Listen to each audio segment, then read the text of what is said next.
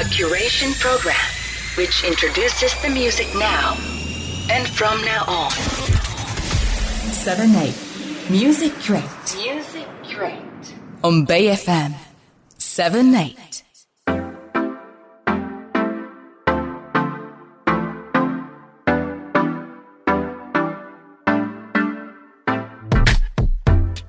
皆さんこんばんは折り紙プロダクションズスタッフの佐野と申しますセブンエイトミュージキュレート。始まりました、えー5月。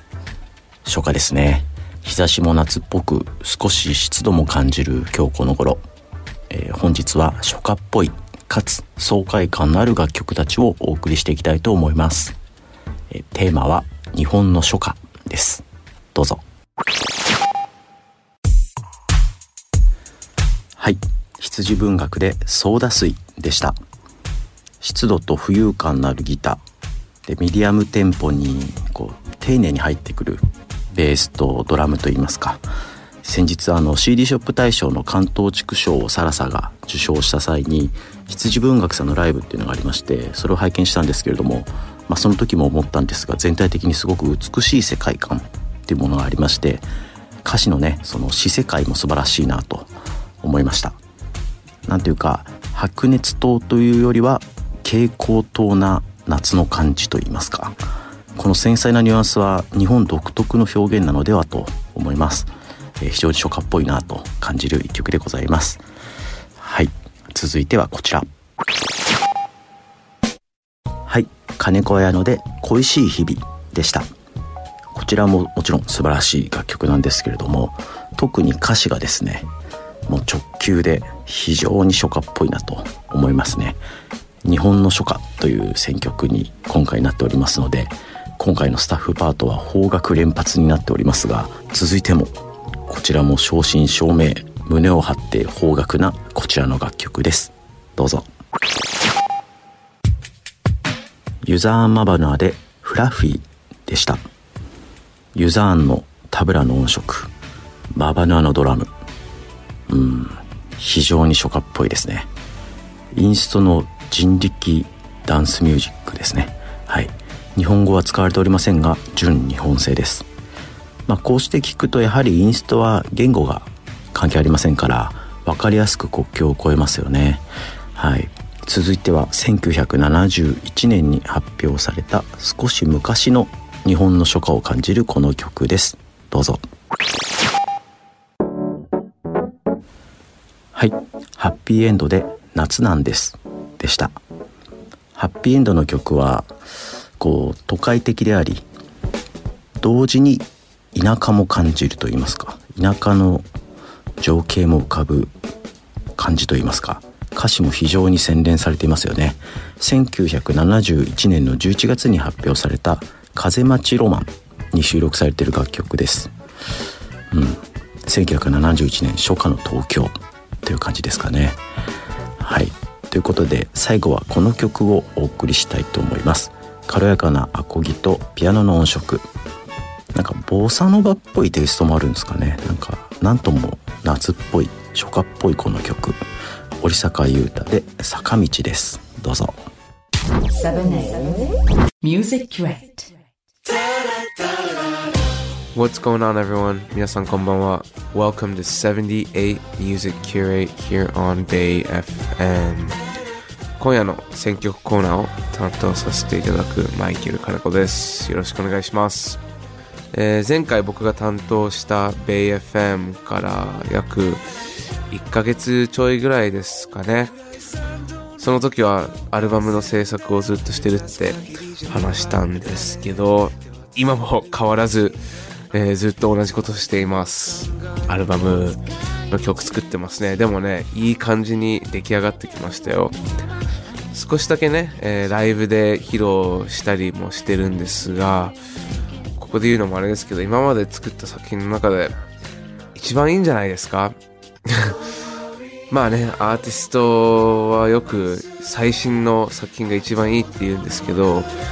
ファンの皆さんはどう、それに対してね、どう思うかわかんないけど、例えばあるアーティストの、あ、いや、1枚目がやっぱ良かったとかいろいろこだわりはありますよね。そのリスナーとしては。でも作ってる側としたら一番テンションが上がるのって最新の曲だったり最新の作品なんですよねまあ一番自分が今作りたいもの自分が今その伝えたいことだったり表現したいことが詰まってるからこそそれは自分の中では一番いいと思うのは当然だと思います。まあねあのーそこまでまだアルバムについては詳しくは話せないんですけどまあでもネイバーフット前回のアルバムから1曲もリリースしてないのでまあアルバム出す前は、えー少しずつ、えー何曲かちょい出ししていきますのでぜひ皆さんお楽しみに。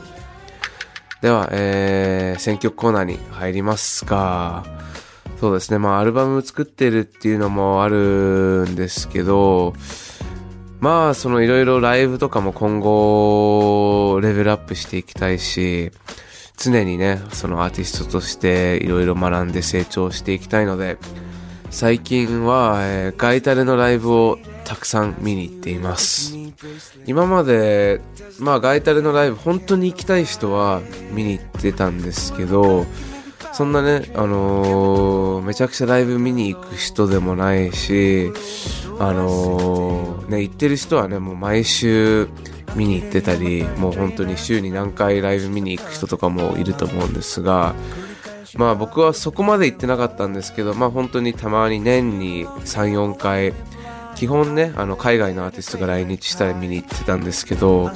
今年は、えー海外の、えーガイタレのアーティストが来日して、ちょっとでも見たいと思ったら、絶対、まあスケジュールが空いてたら見に行こうって、えー決めることにしました。なのでね、あのー少しずつライブを見に行ってるんですが、えー先日 Men I Trust っていうバンド皆さんご存知でしょうか？めちゃくちゃかっこいいカナダのバンドなんですけどを、えー見に行きました。で Men I Trust はもちろん僕何曲か有名な曲は知ってるんですけどあのアルバムの曲全部知ってるとかではなかったのでなんかそういう感覚でライブ行くのも大事なのかなと思いました。全曲知っていくのってもちろん楽しいけどやっぱ客観的に見て知らない曲が流れた時に自分はどう反応するかとかあこういう曲調だったら知らない曲でもすごく乗れるんだとか楽しめるんだとかいろいろそのライブ行くことによって全曲知らないバンドを見に行くことによってなんかいろいろ学ぶことがたくさんあるのかなと思い、えー見に行きました。でねもともとあの Men I Trust に関しては音がもう本当にいいんですよね。あのまあジャンル的にはなんて言うんだろうちょっとインディードリームポップっぽいジャンルなんですけど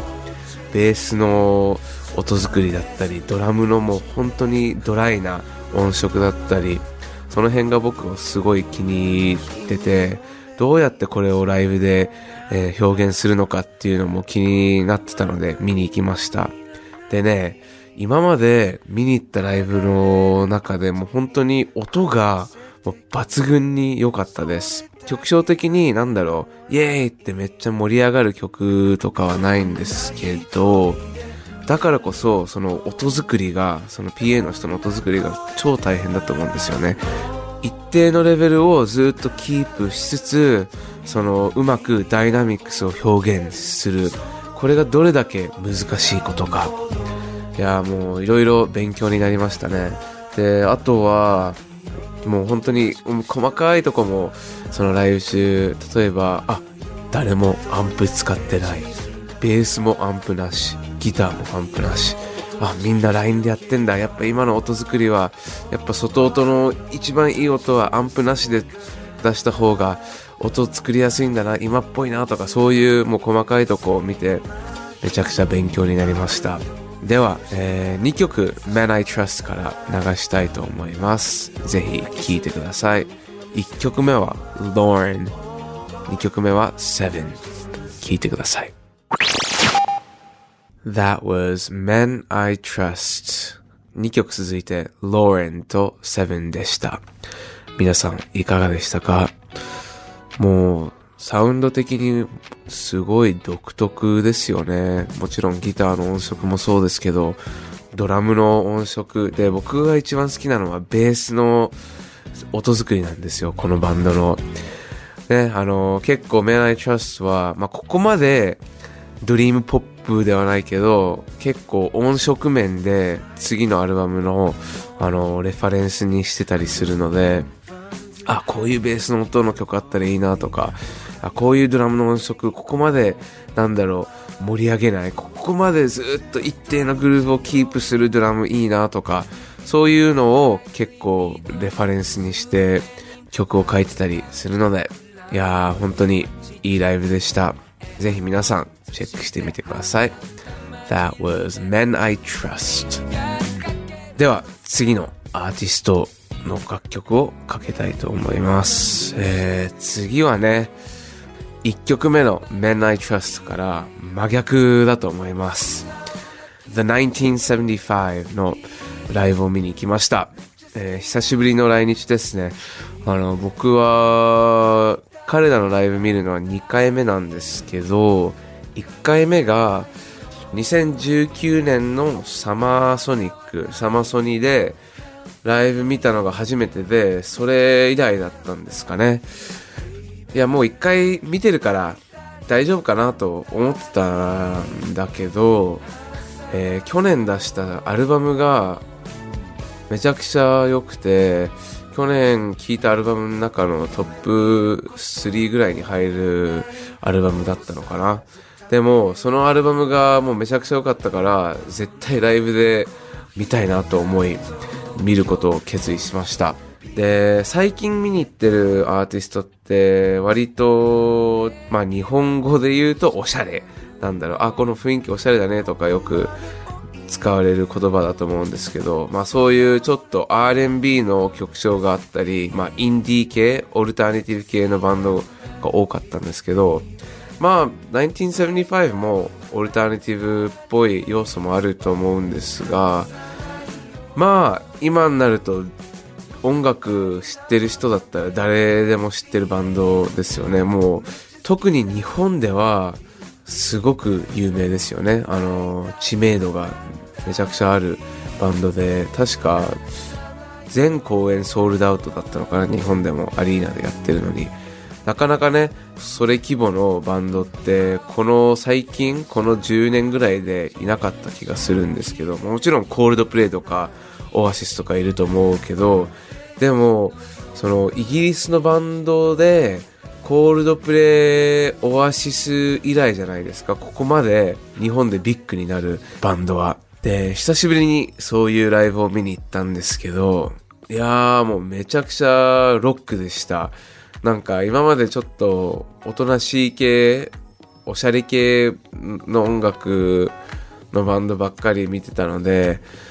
あそこまでロックされると、で、もちろんそのフロントマンのマッティのカリスマ性、なんだろう、音楽見てる、プラス劇場見てる感じで、ものすごくエンターテインメント性があるライブで、これもまた勉強になりましたね。いろいろね、まあ、Man I Trust もそうですけど、1975も、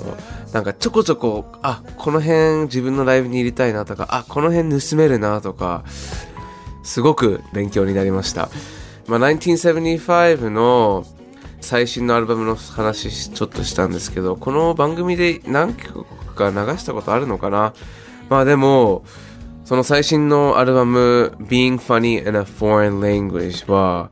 ちょっと僕が好きなその80年代感がすごいあの詰まってるアルバムで、それをどうやってライブで表現するのかとか、すごい気になり、その、どの曲、何を動機で流してんのか、あ、編成、あ、こういうサポート入れて、こういうサポートはこういう役割してんだとか、いろいろ見ながら、ライブをエンジョイできました。でね、あのー今日、え2曲かけたいと思うんですが、1曲目は、その、最新のアルバム、Being Funny in a Foreign Language に載ってる曲で、Looking for Somebody to Love っていう曲なんですけど、もう最初聞いた時、もうこれはブルース・スプリングスティーンの曲なんじゃないかなと思うぐらい、その80年代感に寄せてて、イギリスのバンドだけど、ちょっとアメリカの80年代っぽいサウンドがするなと個人的には思いましたね。で、この曲がまた、もちろん音源もいいんですけど、ライブですごいかっこよかったんですよね。結構ライブの最初の方に、あの、前半の方にやったのかな。それでもうガーンって盛り上がってお客さんのノリも最高だったし、